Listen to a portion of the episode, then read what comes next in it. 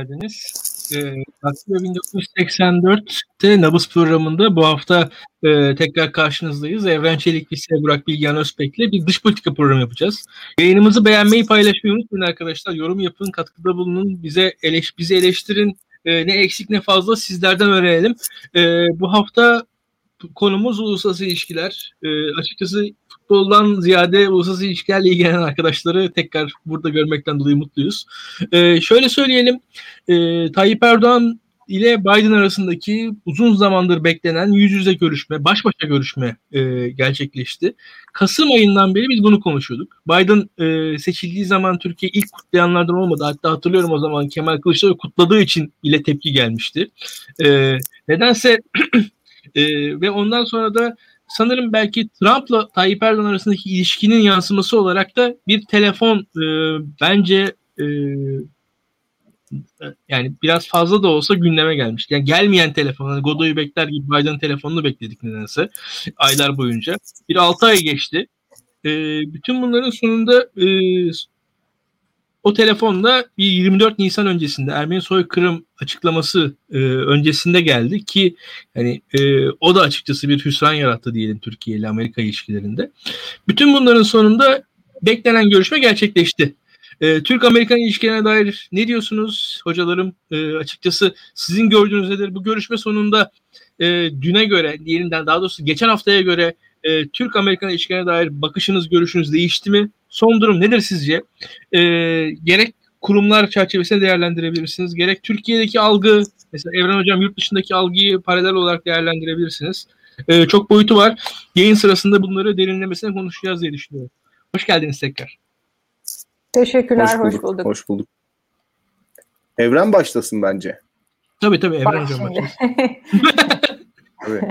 Peki hadi. Ee, ya ben e, şunu söyleyeyim. E, gördüğüm şeyler yani e, Türkiye'ye geldiğimde gördüğüm şeyler sadece bu koskoca NATO'ya e, sadece Amerika olarak bakıyoruz. Yani 30 tane üye ülke var. Yani böyle e, sanki biraz görüş açımız aşırı derecede daralmış e, gibi geldi ben. Yani kamuoyunun e, bakış açısı çok e, ya tabii ki biz Türkiye çerçevesinden bakalım bunun Türkiye'ye e, sonuçları nedir diye bakalım ama yani 30 ülkelik nüfusu 1 milyardan fazla bir birliktelikten bahsediyoruz. Bir e, koalisyondan, bir müttefikler grubundan bahsediyoruz. Hani o yüzden ben hani biraz daha böyle gözlerimizi açıp biraz daha geniş çerçeveli bakarsak daha sağlıklı e, değerlendirebiliriz durumu diye düşündüm. E, onun dışında özellikle Rusya ile ilgili böyle sürekli çok karışık e, sinyallerin olması Türkiye'de e, şaşırtıcı.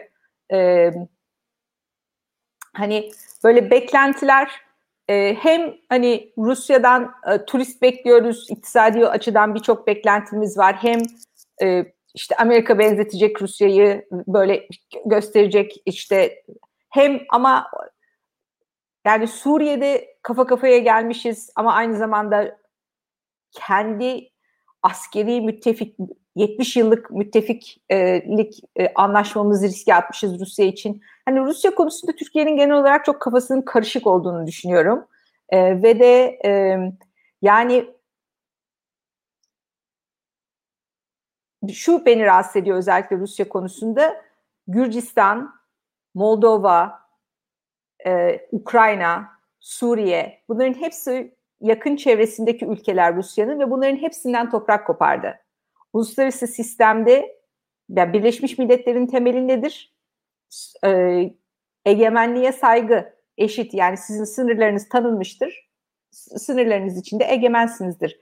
Hani Birleşmiş Milletler'in uluslararası sistemin en temel kuralına saygı göstermeyen bir aktör var. Agresif bir aktör var yanımızda ve biz hiç çekince görmüyoruz yani Rusya ile anlaşma yapmakta, Rusya ile işte bu e, Avrasyacılık vesaire artık adını ne derseniz derin ama yani bunu batıya bir çok son derece e, şey bir alternatif olarak sunan e, kesimler bence bir gidip baksınlar yani ne olmuş Gürcistan'a ne olmuş, Moldova'ya ne olmuş, Ukrayna'ya ne oluyor, e, yani Rusya'ya bu kadar yakın ülkelere ne olmuş şimdiye kadar. E, artı hani Akdeniz'e indi Rusya artık.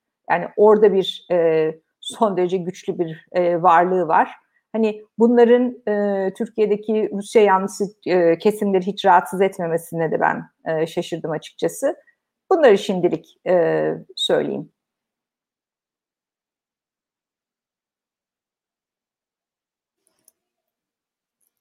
Evet yani bu Rusya meselesi ilginç. NATO ile ilişkileri de etkiliyor. Ee, nasıl yaklaşsam, nasıl e, formüle etsem bilmiyorum. Ama şunu söyleyebilirim. Son 6 sene içerisinde Rusya Türkiye'de milliyetçiliği ve milli güvenliği kullanarak e, bir şekilde Orta Doğu'da, Suriye'de kazanım elde etmenin yolunu buldu. E, bununla beraber NATO ittifakını da bir şekilde zayıflatmanın yollarını aradı.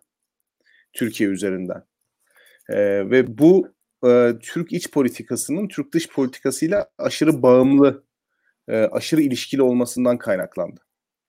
Ben zaten bunun makalesini de yazdım. Şimdi cevap bekliyorum bir, bir dergiden. E, bu milliyetçilik e, açıkçası Türkiye'nin rasyonel dış politika geliştirme yeteneğini son derece inkitaya uğrattı. Hamasetin ve duygusallığın iç politikada iş yapması e, aynı şekilde dış politikada da benzer bir biçimde davranmayı gerektirdi ve o irasyonel davranış Rusya'nın Türkiye üzerindeki hiyerarşik konumunu kuvvetlendirdi ve Türkiye'deki iktidar mekanizmasının kendisini devam ettirebilmek için Rusya'ya aşırı derecede bağımlı olduğu bir durumu ortaya çıkarttı. Yani hatırlayalım bir buçuk sene evvel İdlib'de Şubat ayı içerisinde 52 Türk askeri şehit edildi ve bunun üzerine e, apar topar hükümet Moskova'ya gitti. E, yani çok garip bir durum. Bu askerleri hangi ülkenin şehit ettiğini söyleyemedik. E, büyük bir karartma yaşandı. Hatta çok ilginç bir şey söyleyeyim. E, bu meşhur 28 27 e, Şubat gecesi galiba. Değil mi? Bu 33 askerin şehit edilmesi. E, mesela onun yıl dönümünde Şimdi iletişim Hatay başkanının tweetine baktım. Bir şey, e, Burak bu, Hatay bu, bu şey miydi? Hani Hatay yani herkes oturuyor Hatay valisi açıklama yapıyor. Ha. Değil mi? Bu o bu Tam olarak o. Tam olarak o. Tam olarak o. Hocam daha ilginç bir şey var. İletişim başkanı e, bu meselenin yıl dönümünde bir tweet atıyor ve diyor ki terör örgütlerine karşı mücadelemiz devam edecektir. Terör örgütünün hain saldırısı sonucu e, hayatlarını kaybettiler. Bizim terör örgütüne karşı mücadelemiz kanımızın son damlasına kadar devam edecektir falan diyor. Şimdi ortada askerleri şehit eden bir terör örgütü yok. Yani olabildiğince konunun muhatabını kamuoyunun gözünden kaçırmak gibi bir eğilim ortaya çıktı. Hatta ben o gün birçok siyasi parti liderinin de Twitter'ına baktım. Mesela hükümet ortakları çok fazla bu konuya hassas değiller. Halbuki 27 Şubat gecesi e, mesela infial varmış ortalıkta. O günün ilk tepkilerini de araştırdım. E, Sayın Doktor Devlet Bahçeli bir kara harekatı başlatılmayı başlatılmasını salık vermiş. E, hükümet ardı ardına intikam yemin etmiş. Ancak bir sene geçtikten sonra konunun muhatabını bile anmaktan imtina eden bir yaklaşım var. Bunun sebebi Rusya'nın son 5-6 sene içerisinde Türkiye'deki iktidar mekanizmasının açıkçası dış garantörü gibi olması ve iktidar mekanizmasının bir şekilde iç politikayla dış politikayı aşırı derecede ilişkili bir şekilde kurgulaması. Ee, bu nasıl oldu? Ona bakmak lazım. Ee, bunu anlayacağız ki Türk-Amerikan ilişkilerini de bir değerlendirebilelim. Türkiye'de son 6 sene içerisinde milli güvenlik söylemi etrafında oluşan bir ekonomi, bir endüstri oluştu. Ee, bu Military Industrial Complex dediğimiz hadise aslında Türkiye'de çok ciddi bir şekilde yaşandı.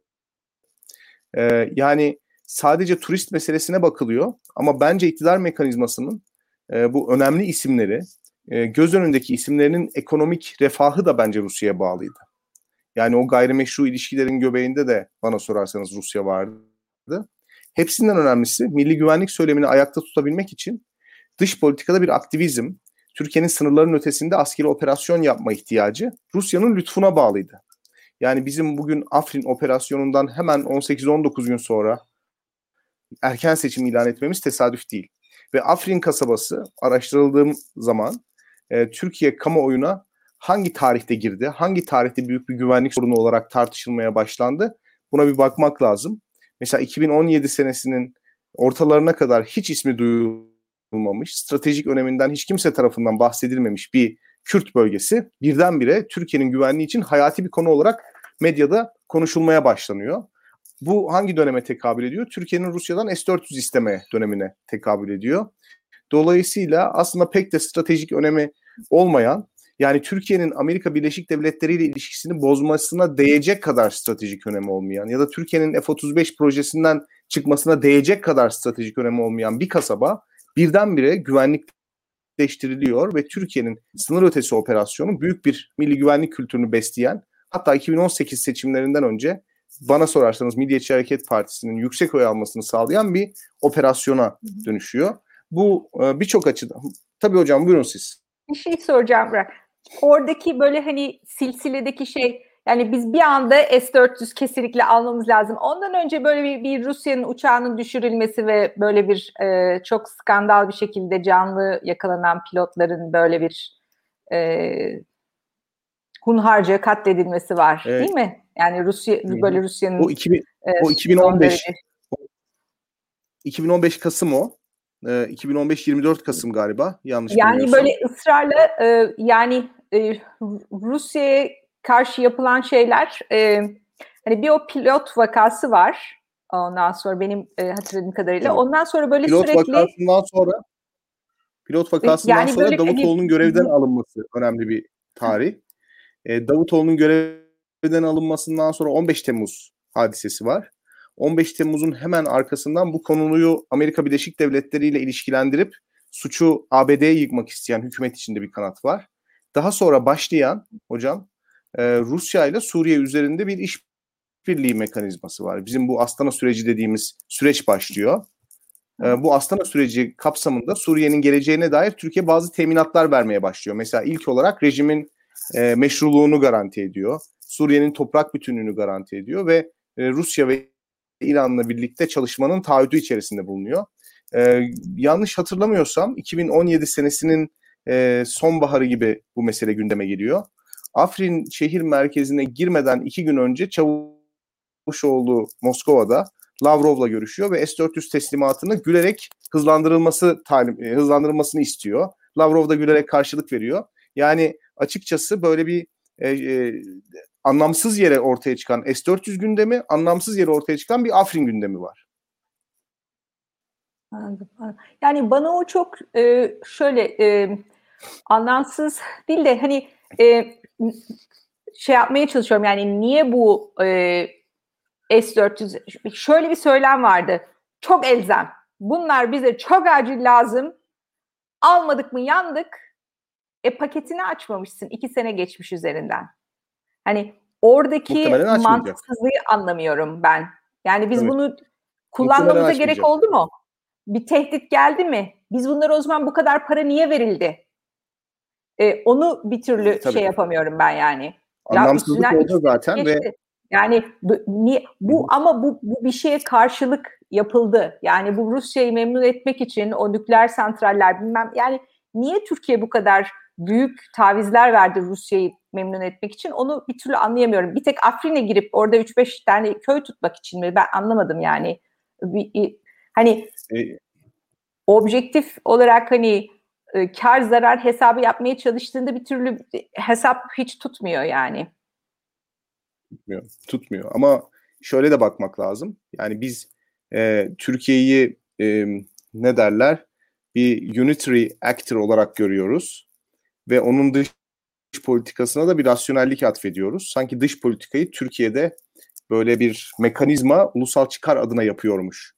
E, ve bir rasyonel dış politika opsiyonu varmış ve bu karar vericiler onu keşfetmek için işte uğraşıyormuş gibi düşünüyoruz çoğu zaman. E, dolayısıyla hani Türkiye doğru yapıyor ya da yanlış yapıyor gibi cümleler kullanıyoruz. Aslında oradaki mekanizma national interest ile yani ulusal çıkar ile e, AK Parti'nin politik survival, survival arasında bence bir fark var. Onu tespit ederek başlamak gerekiyor.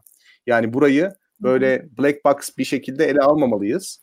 Ee, AK Parti'nin kendi siyasi çıkarı bence Türkiye'nin ulusal çıkarının e, dışında bir şey. Ve bu dışındalık Türkiye'ye mesela herhangi bir dış politika adımını AK Parti'nin çıkarını olacaksa elzem olarak da dayatıyor. Mesela Libya'ya asker göndermek çok büyük bir ulusal çıkar meselesine dönüşüyor. S-400 almak çok büyük bir ulusal çıkar meselesine dönüşüyor. Afrin operasyonu, Barış Pınarı operasyonu büyük bir ulusal çıkar dönüşüyor. Geçen e, e, bir yerde daha anlattım. Mesela çok önemli bir şey bu Barış Pınarı operasyonundan birkaç ay önce James Jeffrey ve Hulusi Akar çok önemli bir müzakere yürüttüler. Ee, işte Kuzey Suriye'de, Kuzeydoğu Suriye'de bu 30 kilometrelik bir alanda arındırılmış bir bölge e, üzerinde mütabakata vardılar. Amerikan ve Türk askerleri ortak devriye gezeceklerdi ve koordinasyon sürecinde işte Türk ve Amerikan askerleri birlikte görev alacaklardı. Böylece Türkiye sınırının 30 kilometre derinliğindeki bölge tamamıyla PYD ve YPG'den arındırılmış olacaktı. Şimdi bu aslında harika bir anlaşma baktığınız zaman. Peki Türkiye anlaşmayı uyguladı mı? Uygulamadı. Türkiye bu anlaşmayı uygulamak yerine Trump'ın işte Suriye'den asker çekme niyetini bir şekilde gördü ve bundan faydalanmak istercesine askeri operasyon başlattı. Peki bu askeri operasyon neyle sonuçlandı arkadaşlar? Bu askeri operasyon PYD'nin ve YPG'nin Esad'la ve Rusya ile anlaşmasıyla sonuçlandı. Yani Rusya'nın tek taş atmadan, kolu yorulmadan hakimiyet alanını genişletilmesiyle, genişletmesiyle sonuçlandı. Şimdi geriye dönüp bakıyorum ben. Bu son yazdığım makale için baktım. Bu Barış Pınar operasyonu süreci Sputnik ne yazmış? Sputnik bizim e, kitabın ortasından konuşacağım. Emekli paşaların ve ulusalcı zevatın e, mülakatlarını yayınlayarak geçirmiş o günleri ve hepsi de bu operasyonun elzem olduğu konusunda hem fikir. Rusya'nın da Türkiye'ye e, bir şekilde alan açacağını, Amerika'nın bölgeden çıkmasının ise çok akıllıca olduğunu, Türk askeriyle zaten Amerika'nın çatışma gibi bir niyetinin olmadığını, zaten olmaması gerektiğini falan söylemişler. Sputnik milliyetçiliği körükleyerek Türkiye'yi bölgeye çekmiş. Amerika Birleşik Devletleri'nin bölgeden çekilmesini Türkiye sayesinde sağlamış ve Türkiye bölgeye girer girmez gitmiş Kürtlerle anlaşmış, hakimiyet alanını genişletmiş. Ya şimdi bu hakikaten ulusal çıkarla açıklanabilecek bir şey değil. Gerçekten değil. Yani ya. burada savaşın kendisinden, dış politika militarizminin kendisinden medet uman, bunun üzerinden iktidar kuran, bunun üzerinden para kazanan bir mesele var. Bunu teşhis etmemiz lazım ki Türk-Amerikan ilişkileri hakkında da bir şey söyleyebilelim.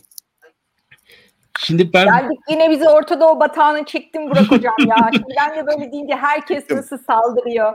Baltık batağına girelim. Ba- Baltıklar da sakat. Ee, Şimdi ben biraz ya o zaman seviyeyi konuşmadan geçiriyoruz o süreci. ya şöyle Gerçekten bir şey var. ya bunları konuşmadan bu, bu üç tane operasyon Yok, geçirdik tabii. biz Suriye'de. Kimse tabii, bunları tabii. söylemedi. Şimdi Yok, evet, siz söyledikçe yani şunu söylemem lazım. Mesela ilk Rus uçağı krizi çıktığı zaman e, biz turizmcileri konuşmuştuk. Ben o zamandan beri hep şey, şey demeye başladım. Ya Türkiye'de turizm sektörü inanılmaz bir sektördür. Bunu dikkat, buna dikkat etmek lazım diye.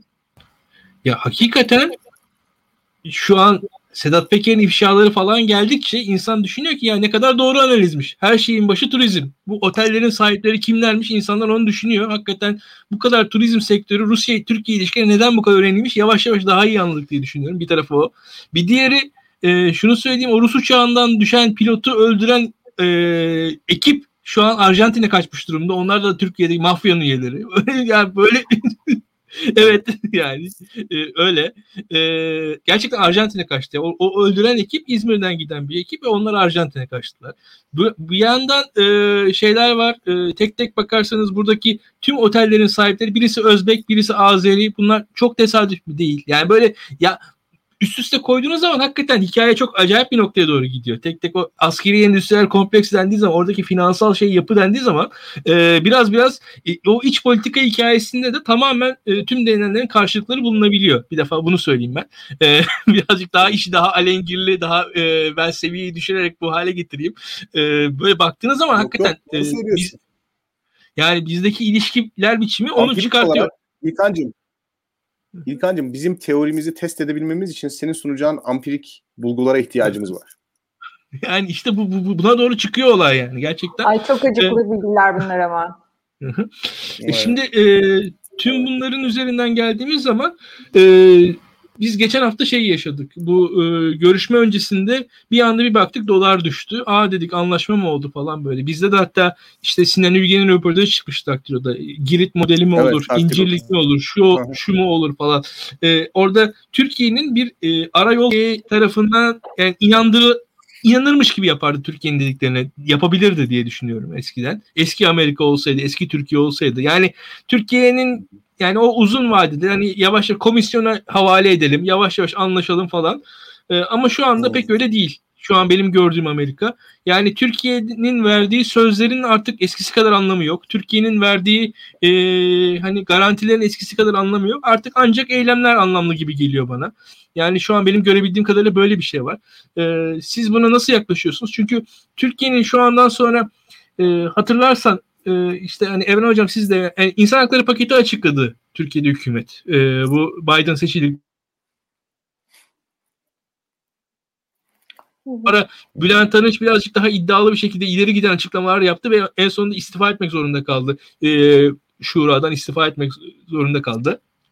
E, ama bütün bunlar sonucunda şöyle bir şey var. Biz Türkiye'yi biliyoruz ki Türkiye'de e, hükümetin hareket alanı kolay değil. Yani e, Osman Kavala tahliye kararı açıklandı sonra tekrar içeri alındı. Ahmet Altan şu an Allah yani dışarıda ama bir dışarı çıkardı sonra tekrar içeri girdi. Yani öyle bir durum var ki iktidar içerisinde de e, hani reform tırnak içerisinde yapılma dinamiği ile yapılmama dinamiği beraber yaşıyor. Yani ve biz şunu da biliyoruz ki e, hani bizim bildiğimiz kadar sanırım Amerika da biliyor ki eylemi yap ben göreyim ondan sonra e, harekete geçelim diye düşünüyor. Çünkü her eyleme karşılık o eylemin bir karşı dinamiği de beraber işliyor diye düşünüyorum ben. E, ben kendi adıma bu e, operasyon e, pardon e, bu görüşme öncesinde son bir haftada tek tek bir hafta boyunca her gazete manşetine baktım kendi adıma. Yani böyle gazeteokur.com'a girdim oradan baktım. Her e, gazetelerin hepsini okuyaya kadar her gazetenin ilk sayfasına baktım özellikle. Özellikle İslamcı kanat gazetelerinden e, çok net bir anti-Amerikanizm ortaya çıkarken e, Sabah Hürriyet gibi gazeteler daha nötr olarak yaklaştılar e, gördüğüm kadarıyla. Yani Yeni Şafak ve Milat e, anti-Amerikanizmi orada beslemeye çalıştı. Nedense bence kendi açısından da çok mantıklı değildi ama onlar öyle beslediler. E, ama arkasından e, iki tarafta bir şekilde Tayyip Erdoğan'ın en azından e, Burak Bilgen anlattığı e, o üstün diplomatik yeteneğine e, bel bağlayarak öyle bir tavır aldılar. Destekleyen en azından bu görüşmeyi destekleyen bir tavır aldılar. E, neticede ortada hala bir sonuç yok gibi geliyor bana bu görüşme sonrasında. Yani neler neler yapılacak bundan sonra? Yani S-400 konusu, F-35 konusu, işte e, tekrar PYD, YPG konusu, Suriye konusu bunlar en sıcak konular. Siz ne düşünüyorsunuz? Huh, çok fazla şey. Yani e, e, turizmden başlayayım. Ben hani çok depresif oldum. Yani eğer biz e, en iyi sahillerdeki koca koca otellerimizi şeye kaptırdıysak yani oligarklara kaptırdıysak kara paraya e, şey yaptıysak yani yerli bir turizm sektörümüz yok demek ki. E, yazık günah yani. E, demek ki o sermaye Türkiye'de kalmayacak demektir yani. Karını dışarı çıkaracaklar. Bir de bunlar hani muteber e, aktörler değil. E, ben başka bir şey söyleyeyim. Yani turizm e, sıkıntısı ile ilgili. E, şimdi ben e, şöyle bir güzellik var Amerika'da ders vermenin. Study abroad diye e, öğrencileri alıp e, ya dönemin ortasında o e, bahar tatili denen o ta, şeyle birlikte 9 günlük zamanda ya da Mayıs'ın hemen başında dönem biter bitmez iki hafta falan e, başka bir ülkeye götürebiliyorsunuz. E, bu şekilde hani ben de çocukları aldım Meksika'ya götürdüm. Küba, Küb, e, Obama zamanında Küba ile ilişkiler azıcık yumuşadığında oraya şey yapmıştım. Şimdi sürekli e, Türkiye'ye çok fazla şey yapmadım yani uzak vesaire ama bir talep var yani okuldan. Hani çocukları Türkiye'ye de götür. Hatta bir kere denedik ama çok böyle lojistik bazı sebeplerden yapamadık. Ee, yani çocukları Türkiye'ye getiremiyoruz çünkü riskler çok yüksek. Ee, efendime söyleyeyim e, yani o o şeyi ben her seferinde bir şey oluyor. Darbe oluyor, darbe bilmem nesi oluyor, işit sağ solu patlatıyor. Yani 2016 yazında bakın hani Burak da belki o konferansta vardı. Ee, IPSA, International Political Science Association'ın yıllık şeyi İstanbul'da iptal olacaktı. Edildi. İptal, sene, evet. iptal edildi. Adamlar önce biz bunu başka bir yere alıyor naklediyoruz dediler. Biz ne demek? Çünkü habire sağ sol patlıyor Türkiye'de. Ondan sonra ben de, ben de yazıyorum adamların organizasyon komitesine. Paris'te patlıyor. Ne biçim şeyci adamsınız siz e, işte bizi e, ayrımcılık yapıyorsunuz vesaire. Ondan sonra e, kaldırdılar Polonya'nın bilmem neresine koydular. Ondan sonra ben de protesto olarak şeyimi, makalemi çekmiştim o zaman yani bak bak bunlar nasıl da bize her yerde risk var. IŞİD her yeri patlatıyor işte e, Lübnan'ı patlattı bilmem nereyi patlattı. Abi bizde darbe oldu o yaz ya. Ya böyle bir şey olabilir mi? Hangi ülkede? Bizden önceki darbe Mali'de olmuş. Ya sen Yani o kadar e, ondan sonra ne oldu? Bakın o işit patlamaları ve o darbe bilmem girişimi her neydiyse doğru düzgün onu da açık biz şey yapamadık. Yani böyle bir şey olmuş. Bütün o mahkemelerin bilmem nelerin paldır paldır e, te, meclis yayını gibi TRT'den yayınlanması gerekiyordu yani bunların savunmalarının bilmem nelerinin. Bizim yani e, hiçbir şey açığa çıkmadı. E, ne oldu? Bütün bu kruz gemilerinin e, rotasından Türkiye'yi çıkardılar. Bunlar paralı turistler. Biz yani son derece böyle üçüncü, dördüncü lige düştük bu turizm konusunda. Yani gelen turist geliyor ama kaçıncı, ne kadar ortalama para harcadığı bir paraya bir bakın. Yani e, 2019'da sanıyorum e, İskoçya'daydık biz. Ondan sonra orada golf. Neymiş kardeşim bu golf? Ya İskoçya'nın iklimi var ya Kuzeydoğu Anadolu. Yazında soğuk, kışında soğuk, yazında yağışlı, her zaman yeşil. Kıtırt diye o çimleri biçiyorlar ve günlük böyle yaklaşık 10 bin dolar falan harcıyor bir golf için gelen bu turist.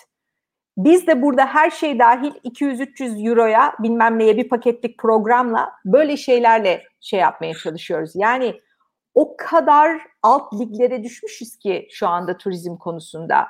E, konferanslar yapılmıyor vesaire. Yani çünkü evet. Türkiye dediğiniz zaman adamlar sadece risk olarak algılıyorlar. Etrafta ya ben uçağa bindim gel, gelene kadar yanımızda Azerbaycan'la Ermenistan'la savaş çıktı ya. ya. Böyle bir şey olabilir mi? Uçaktan binip inene kadar dolar 50 kere oynuyor. Hani insanlar hani ve biz bunu şey olarak yani Buran e, şeyi çok doğru. Military Industrial Complex. Bunu böyle biz önemliyiz biz. Böyle tanınıyoruz. Oraya siha verdik. Orada savaştık. Ya bu iyi bir şey değil ki.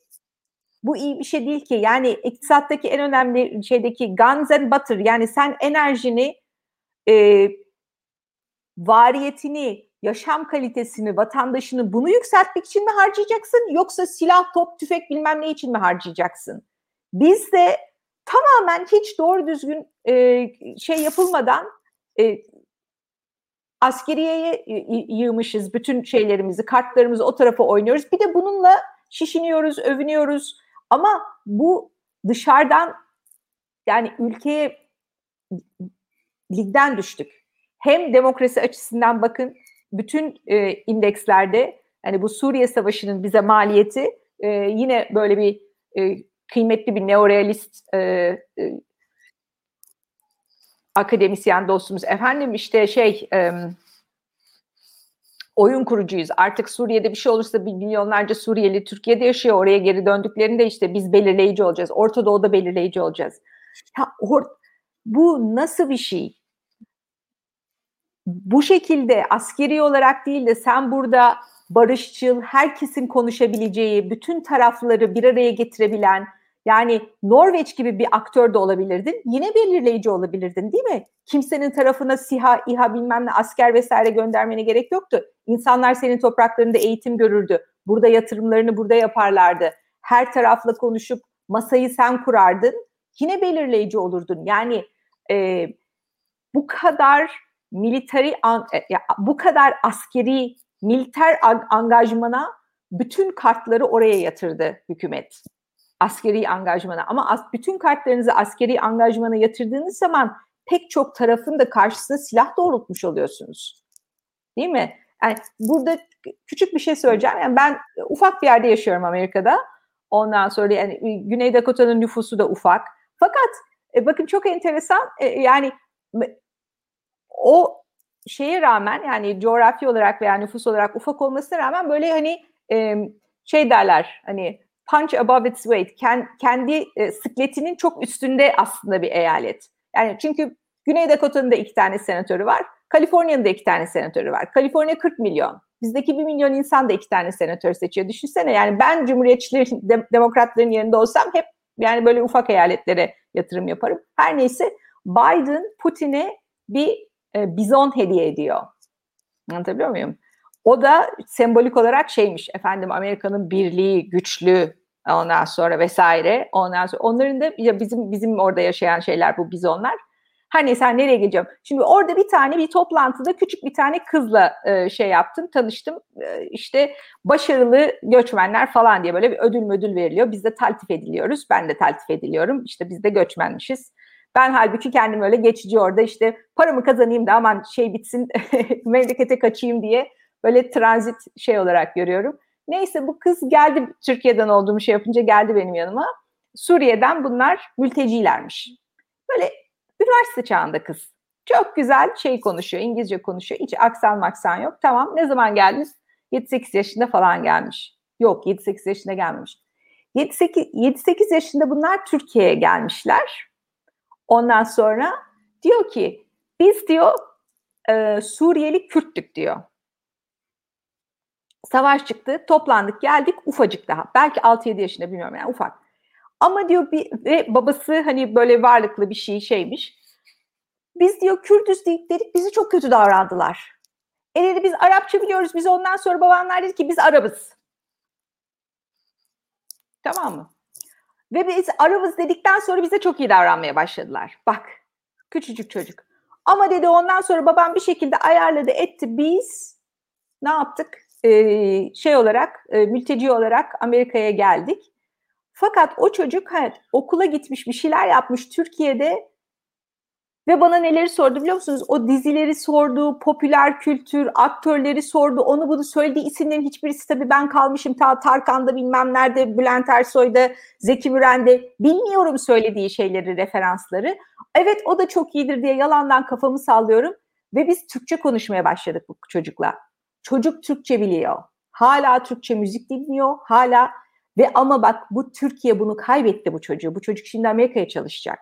Çünkü orada okuyor, orada barınıyor, orada eğitim alıyor ve beni çok yaraladı. Yani küçücük bir çocuğun biz Kürdüz dediğimizde bize kötü davran, davranıldı. O yüzden biz Arabız dedik. O şekilde geçindik gittik ve bize iyi davranıldı demesi çok yaraladı. Yani nasıl Orta Doğu'da oyun kurucu olacaksın sen? Küçücük yani bilmiyorum ben susayım burada. Çok, ya üzüldüm ben ve o çocuk hala 21-22 yaşında o kız hala Türkçe biliyor. Hala bize bağ var. Yani ama bu, bu, bu şekilde kırarak, dökerek yani bir bölgede böyle büyük güç nasıl olunur ben bilemiyorum yani. Bu aslında e, bu temiz para, kirli para meselesi hayatın her alanında da sirayet eden bir mesele. E, bugün bir sohbet esnasında şöyle bir örnek verdim. Şimdi şehrin prestij caddeleri vardır. Mesela işte İstanbul'da Nişantaşı diyelim. Orada çok nadide bir pastane düşünelim. Ee, sadece bazı tatlıları o pastanede bulduğumuzu düşünelim. Şimdi öyle bir yer değiştirme oluyor ki bu pastane kapanıyor. Bu pastacı da hiç kimsenin ulaşamayacağı bir semte sürülüyor yani İstanbul'un dışında bir yerde dükkan açmak zorunda. Onun yerine de bir dönerci açılıyor. Hem de böyle çok ucuz dönerciler var ya hani 200 gramı 8 lira falan olan. Şimdi Türkiye'de e, ne önlem hocam 200 doları 8 lira. İşte bilmiyoruz ben yemedim. Ama var yani görüyoruz. Şimdi merkezin yer değiştirmesi aşağı yukarı böyle bir şey. Niye anlatıyorum bunu? E, çünkü o military industrial complex hayatın her alanında etkiliyor arkadaşlar. Yani akademiyi etkiliyor, medyayı etkiliyor, iş dünyasını etkiliyor, paranın sahibinin kalitesini etkiliyor, konuşulan dile etkiliyor, gazete sahipliğini etkiliyor, e, şarkıcıları etkiliyor. İşte İlkan geçen konu kaldı. Şokopop diye bir program var Evren sen bilmiyorsun. YouTube'da çok popüler. E, magazinin teorisini ya- yapıyorlar bunlar ve güç ilişkilerinin nasıl magazin gündemini değiştirdiğini falan anlatıyor geçmişten günümüze. Çok aslında bence metot olarak gayet bilimsel bir yaklaşımı var. Şunu söylemek istiyorum. Önlem devleti dediğimiz şey çok enteresan bir şey. Norm devletini yani kurallara dayanan devleti ihlal etmek için bir ivedi tedbiri öngörüyor. Neye karşı? Bir güvenlik tehdidine karşı. Şimdi Türkiye 2015'ten bu yana sürekli olarak teyakkuz halinde ve bu teyakkuz halinde olma durumu sürekli olarak kendi içindeki düşmanlarla çatışma, onlara karşı mücadele etme psikolojisini üretiyor. Böylece makbul olanlar, makbul olmayanlar gibi bir ayrım var. Şimdi makbul olanlar e, önlem devletinin kurallarına tabi. Yani herhangi bir kurala tabi değil. Açık konuşmak gerekirse. Ben bir süredir bu kitabın reklamını yapıyorum. Tanıl Bora'nın çevirdiği. E, Ernst Frankel'in ikili devlet kitabı. The Dual State. Sen İngilizcesini bilirsin Evren. Hep görürüz ya, ya Dual State. İşte onu Türkçe'ye yeni çevirdiler. Evet. E, şimdi orada da anlatıyor Nazi Almanya'sındaki bu durumu. Şimdi norm devleti ortadan kalkıyor. Daha doğrusu şöyle bir şey. Norm devleti, normlar e, bazı insanlara uygulanıyor. Mesela vergi meselesinde devletimiz normları hiç kaçırmıyor. Mesela sıradan vatandaşlardan takır takır vergisini almaya devam ediyor. Oradan kaçamıyorsunuz. Ya da işte dağ başında maskenizi çıkarttığınız zaman hemen jandarma geliyor yanınıza. Bu norm devleti. Bir de önlem devleti var. Bu önlem devleti de belirli tehlikeleri önleme amacıyla bazı kişilerin ki bunlar Nazi Almanya'sında parti üyeleriydi ya da Hitler gençliğinin üyeleriydi. Türkiye'de de belirli bir kesim Mesela Cem Küçük önlem devletinin bir aparatı. Mesela e, Özışık kardeşler bunun bir aparatı. Mesela işte bazı iş adamları bunun bir aparatı. Ne, ne diyor Mehmet Ağa? İşte ben çökmesem ya ben git ben devralmasam marinayı başka mafya çökecekti. Yani o güvenlik tehdidine karşı bazı insanlar kanunu ihlal etme hürriyetine sahip olduklarını iddia ediyorlar. Bu da hayatın her alanına yansıyor. Bu peki ne oluyor? Son zamanlarda Amerika'da siyaset bilimciler şöyle bir literatüre katkıda bulunuyorlar. Otoriter devletleri böyle tek torbaya atmayalım. Otoriter devletler de kendi içlerinde kategorize edilebilir diyor. İşte bu Jessica Weeks bunu söylüyor. Ondan sonra Waller Newell mesela tiranları kategorize etti. Türkiye'yi hani e, işleyen bir devlet aygıtı olan otoriter rejimlerden de ayrıştırıyor. Yani bir Doğu Almanya değil, bir Çin Halk Cumhuriyeti değil. Buralarda predictable, öngörülebilir devletler varken otoriter olmalarına rağmen Türkiye tamamıyla öngörülemez. Tehdit icat eden ve tehdide karşı teyakkuz halini sürekli olarak salık veren bir milli güvenlik psikolojisini hayatın kılcal damarlarına kadar yaymaya çalışan bir devlet olarak gözüküyor. Bu bir rejim krizi. Ama Trump döneminde mesela Türk-Amerikan veya Türk-Batı ilişkileri Trump döneminde bunu hoyrat bir şekilde yapabilme imkanı bulmuştu. Yani çünkü Trump'ın izolasyonist yani eğilimleri no, normlarla kendini bağlamayan. O da öyle bir lider ve izolasyonist. diyoruz. Yani keyfi. Tabii, Adamın her yaptığı keyfi. Tabii. Kuruma şey yapmayan. Mesela Doğru.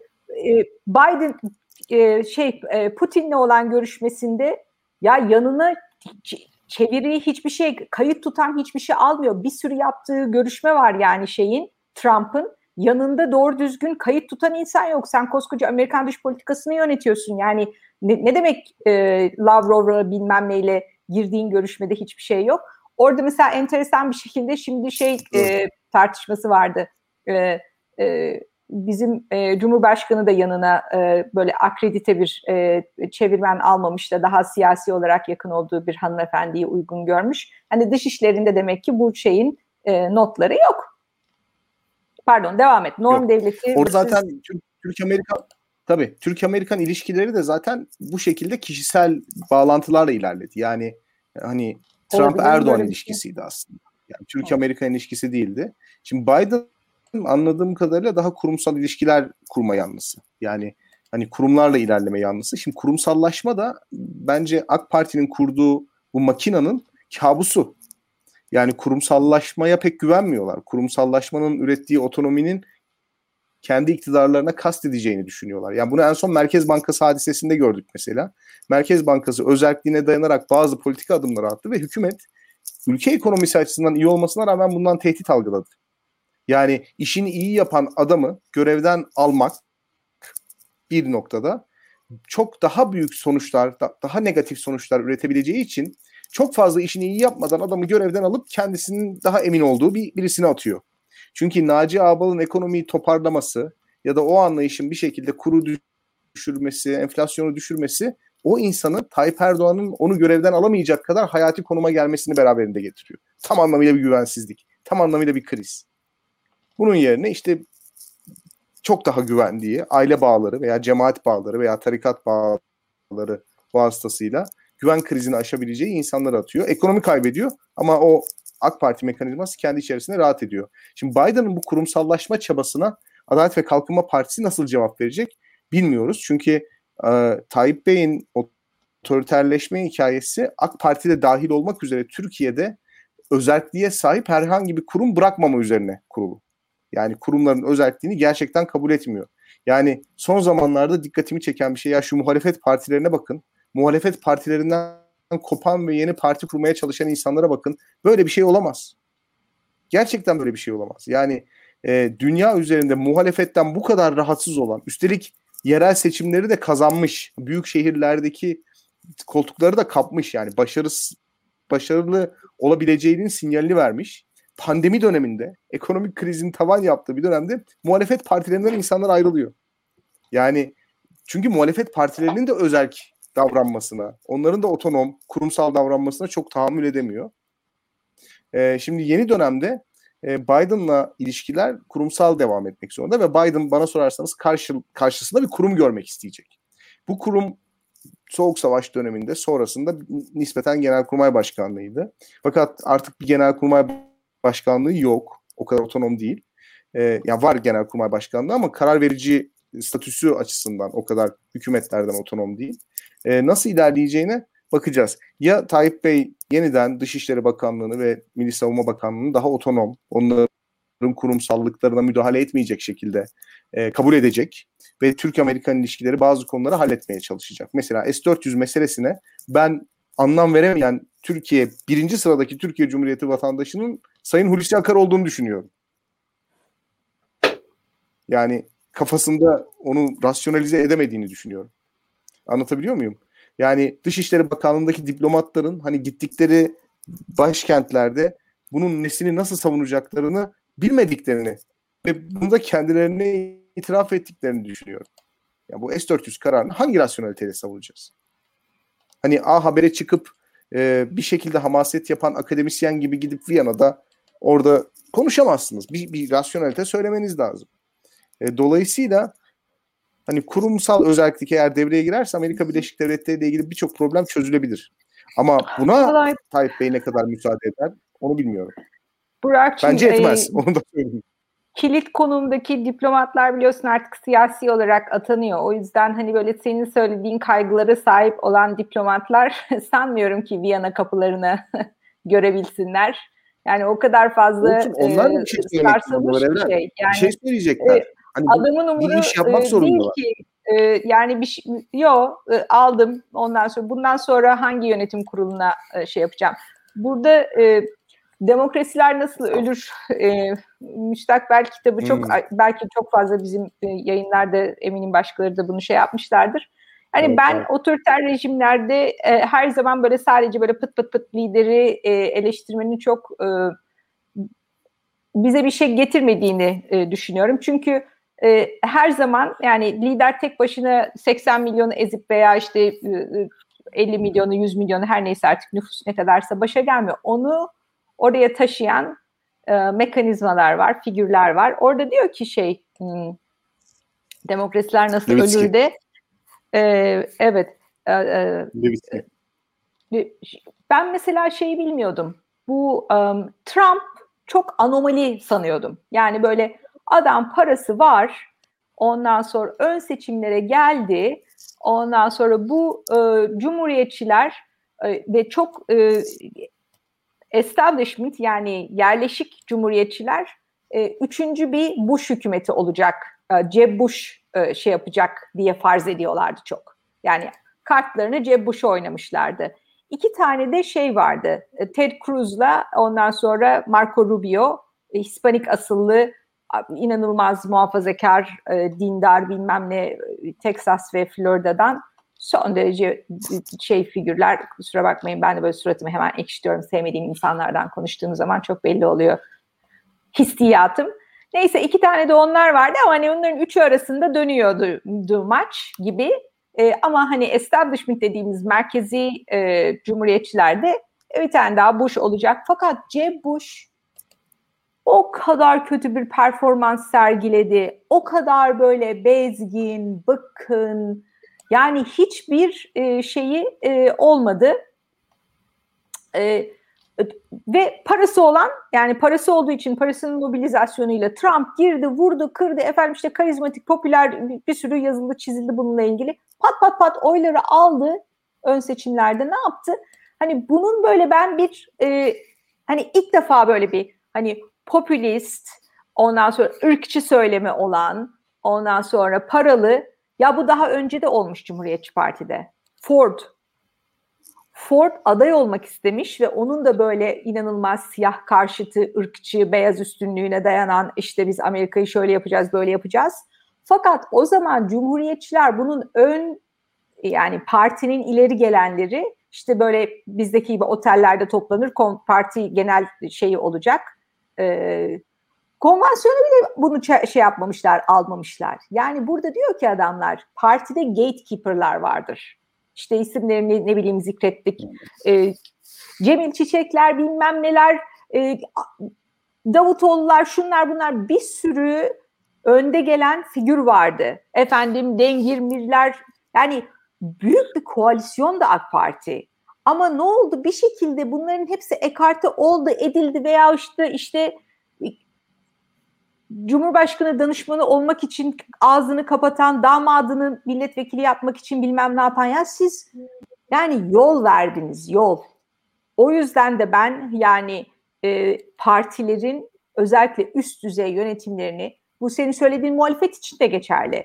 Yani memnun değilseniz kardeşim liderinizden bastırın, e, şey yapın, e, erken e, şey yapabilirsiniz değil mi? E, kaç yılda bir tüzüğe göre yapılıyorsa e, sinirlendim şey yapamadım. Yani e, şimdi bakıyorum mesela konuşuyorum şeylerle e, e, iktidar partisinden tanıdıklarla Hocam diyor millet diyor haldır haldır şimdi şey olmasa bile aday adayı seçim olunca aday adayı olma derdinde çünkü zaten aday olmayacak ama işte e, yönetim kurullarında bilmem nerede orada burada bir yerlere yerleşmeye çalışıyor. Ya senin hiçbir yani idealist hiçbir gaylen yok, hiçbir prensibin yok.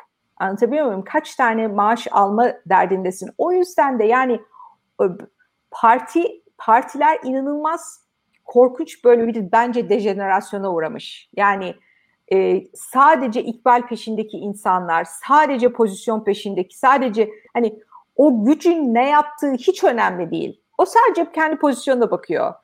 Milletvekilliği aldın mı? Efendim yönetim kurulu aldın mı? Bilmem nereye atandın mı? E, şuraya e, bakan yardımcısı oldun mu? Şunu yaptın mı? Bunu yaptın mı? O yüzden yani e, iktidarı frenlemek veyahut da yürütme gücünü kullanan aktörü frenlemek hiçbir hiçbir e, şeyin e, gayresi değil. Yani bu kurumları kurumların içinde bulunan e, fertlerin hiçbir gayresi değil. Yani o yüzden umutsuzlaşıyor insan. Yani nasıl nasıl bir biz daha kurumsal olabiliriz? İnsanların kaygıları bu kadar e, basit, kısa vadeli. E, adam diyor hiçbir şey olamasam aday aday olurum, hiçbir şey olamasam rektör olurum diyor ya. Yani böyle, böyle bir şey var mı? Ama gelip biz üniversitelerin başına patlıyor bunların şeyi. Ee, bakınız mesela yani benim okulum işte e, Boğaziçi, e, e, Sarıyer bilmem ne aday adayıydı beyefendi. ya e, hocam şimdi e, tekrar kurumlar üzerinden gidersek bir defa Türkiye'de onlar ne kadar kaldı pek kalmadı ama onlar kalmasa da e, yani ben gene sorumu hatırlatayım yani daha öncesinde size söylediğim o bir yandan da yorum da aslında yani şu anki Türkiye'de e, iktidar e, şu ana kadar yaptığı politikaları değiştirebilir mi? Bence değiştiremez. Yani ama değiştirirse şaşırır mıyız? Yine şaşıramayız. Onu da söyleyeyim ama ben hala değiştiremeyeceği tarafındayım. Yani orada da kendi tavrımı söyleyeyim. Ee, hani yorum yapmış olayım yani. Hani bilemezsek de neden bilemediğimizi anlatırız en azından. Ee, bence faydalı da olur. Çünkü sürekli e, hani hataların da üzerinden gitmek işe yarar diye düşünüyorum bu tarz konularda. O yüzden tavır almak iyidir e, bence. E, ama şunu söyleyeyim Türkiye-Amerikan ilişkilerinde e, Amerika'nın şu an için Türkiye'ye e, siz zaten daha önceki yayınlarda bir önceki yayında benle yaptığınız yayında mesela anlatmıştınız da e, eskisi kadar bir bağı yok. Yani e, şu anki dünyada belki Amerika atıyorum Ukrayna'da bir askeri müdahaleye kendisi e, katılmış olsaydı. Hani Amerikan askerleri hakikaten on the ground olsalardı Amerika Türkiye'nin e, Tayyip Erdoğan'ın politikalarına göz yumabilirdi kendi açısından, kendisi açısından diye düşünüyorum. Şu anki Amerika'nın kolay kolay... Bu konuda hiç iştah yok onu söyleyeyim yani. Evet. Ukrayna konusunda, angaja olma konusunda hiç ve bir sürü yani bizim yakınlarımız hmm. var Amerika'da tanıdığımız Ukrayna asıllı insanlar Yani Amerika'da hiç çünkü onun direkt Rusya'ya şey olacağını görüyorlar. E, ve Doğru. Avrupa'da da o iştah yok. O yüzden Ukrayna'ya e, aday adayı olma statüsü bile tanımak istemiyorlar. Zaten biliyorsunuz Ukrayna'nın yani NATO'ya girmesi için 30 ülkenin hepsinin e, unanimous oy birliğiyle oy vermesi lazım. Onu hiç şey yapmıyorlar. Yani ne e, Ukrayna zaten yani fiili olarak işgal altında bir ülkenin NATO üyesi olması e, bir beşinci maddeyi otomatik olarak tetikliyor. Yani kimse de Ukrayna için e, ve yazık günah yani diyorum ya bir sürü Amerikalı, Ukrayna asıllı Amerikalı var yani çok yakın aile dostlarımız falan var. Adamlar kal yani öyle işgal edildikleriyle de kaldı. Bu da bana şeyi gösteriyor yani Avrupalılara hiç adamlar tatlı su e, şeysi yani asla akıllarını kıpırdatmıyorlar. Ne kadar adam oluyor ölürse ölsün üstte. E, e, biz onun için yani Bosna Bosna'da kıyım yapılırken onun için yani Amerika gitmeseydi hiç bir tane Bosnalı Müslüman kalmayacaktı yani. Hiç Adamların tuzu kuru. Hiçbir şeye kıpırdamıyorlar. Ee, ya, o yüzden e... yani Ukrayna konusu çok yaş. Yani Türkiye orada Kesinlikle. boşu boşuna bir cengaverlik yapıyor.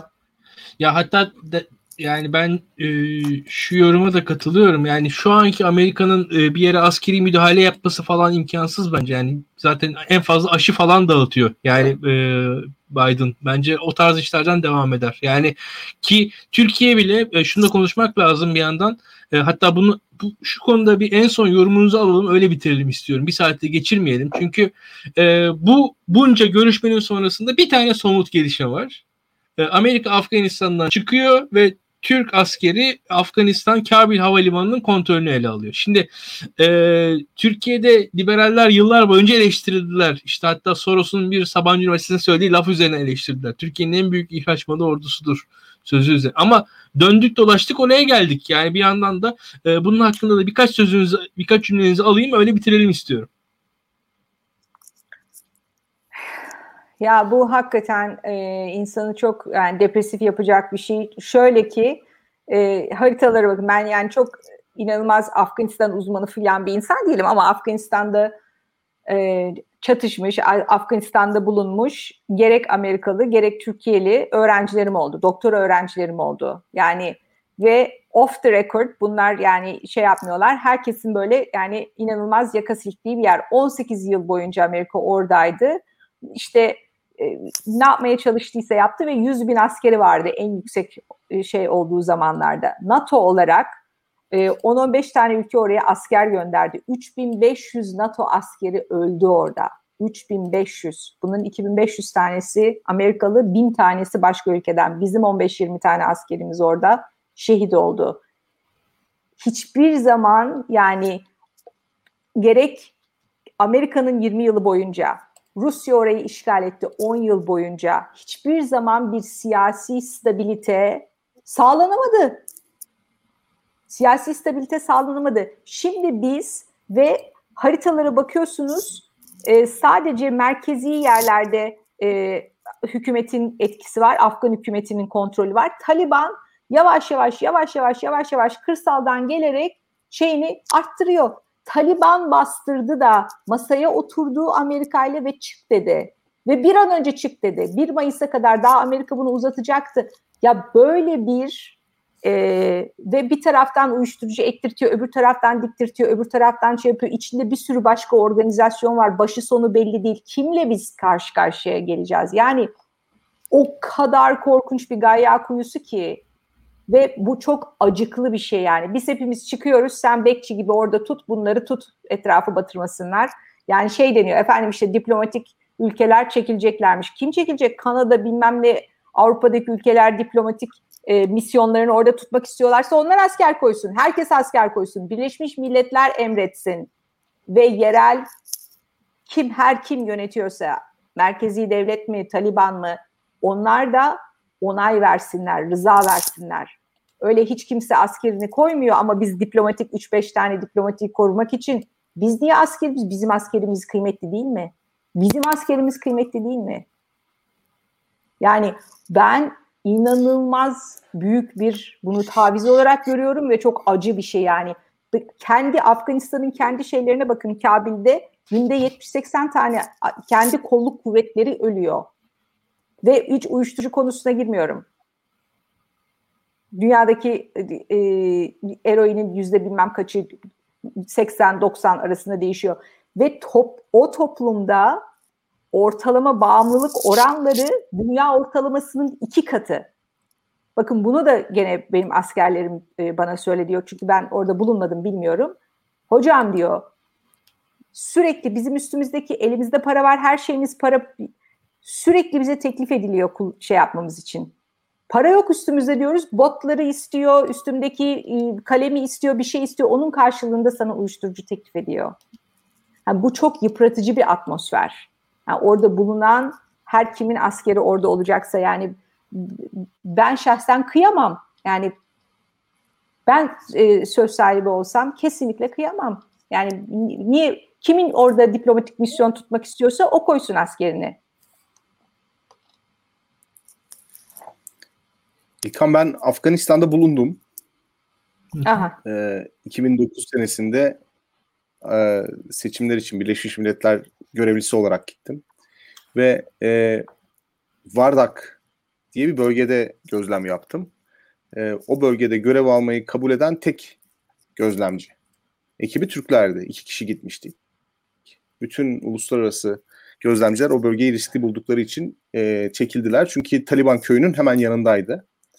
E, ve e, biz e, hani seçimleri gözlemlerken komik yani Afganistan'daki seçimleri gözlemlerken e, bizim içinde bulunduğumuz bina vuruldu. E, hatta NTV o zaman Türk gözlemciler vuruldu haberi geçti. E, yani çok stresli zamanlar yaşadım. E, hatta o zaman Taliban bu oy kullanırken parmak boyası e, vardır vardı ya eskiden. Evet. Orada da o zaman Var. kullanılıyordu. Parmağında boya olan kimi görürse parmağı keseceğini ilan etmişti. Dolayısıyla seçimlere katılım falan yoktu.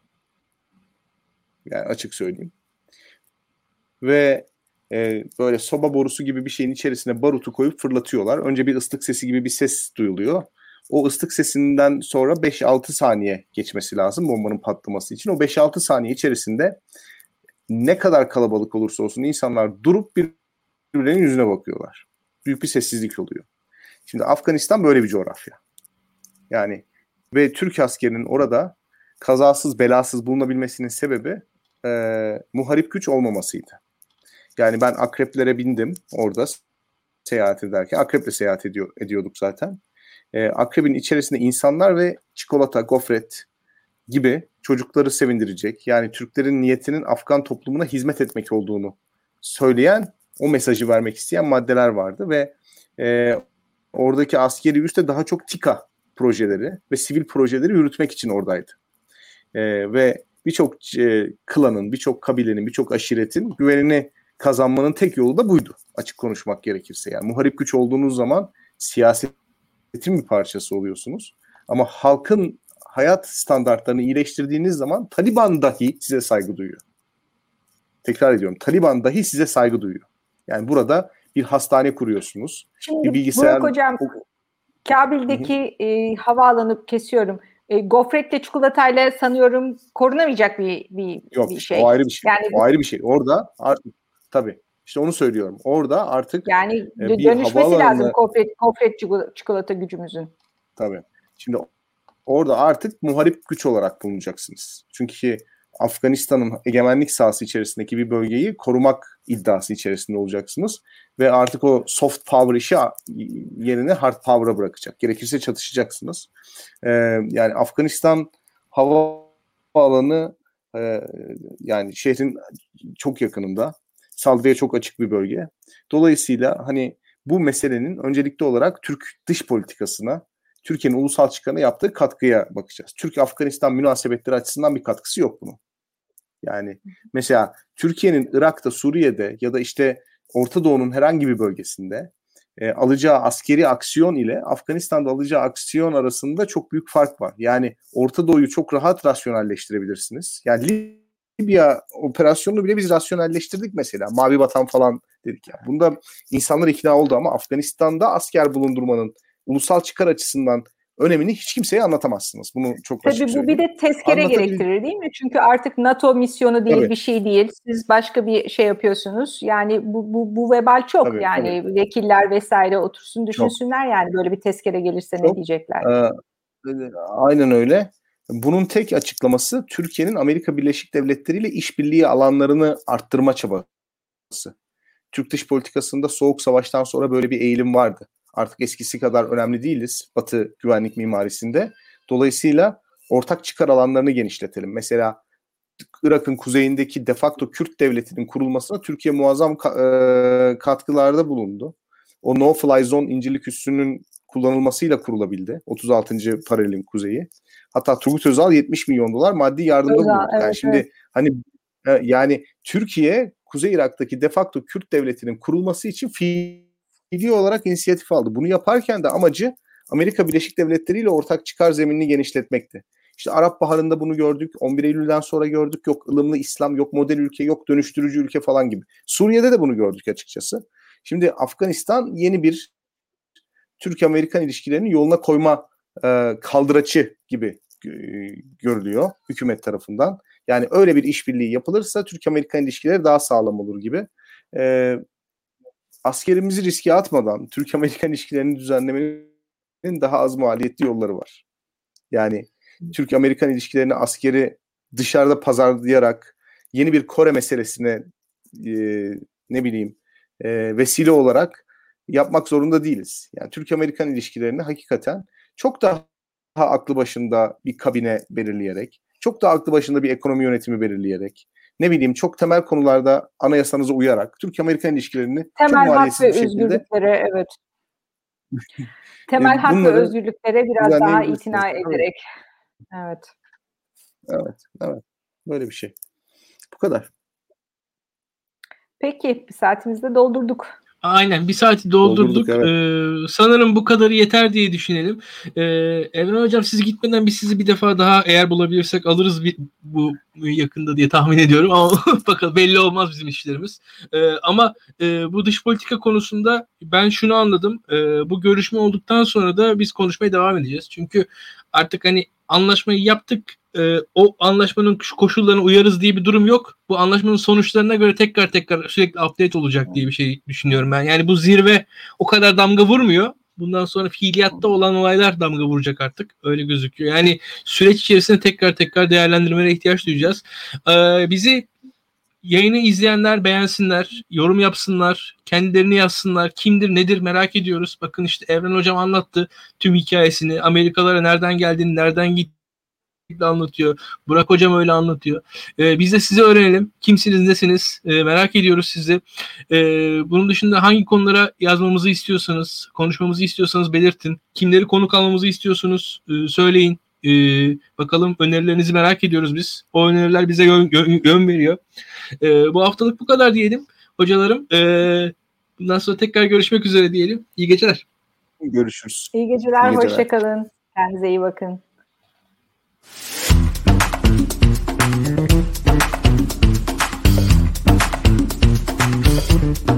you.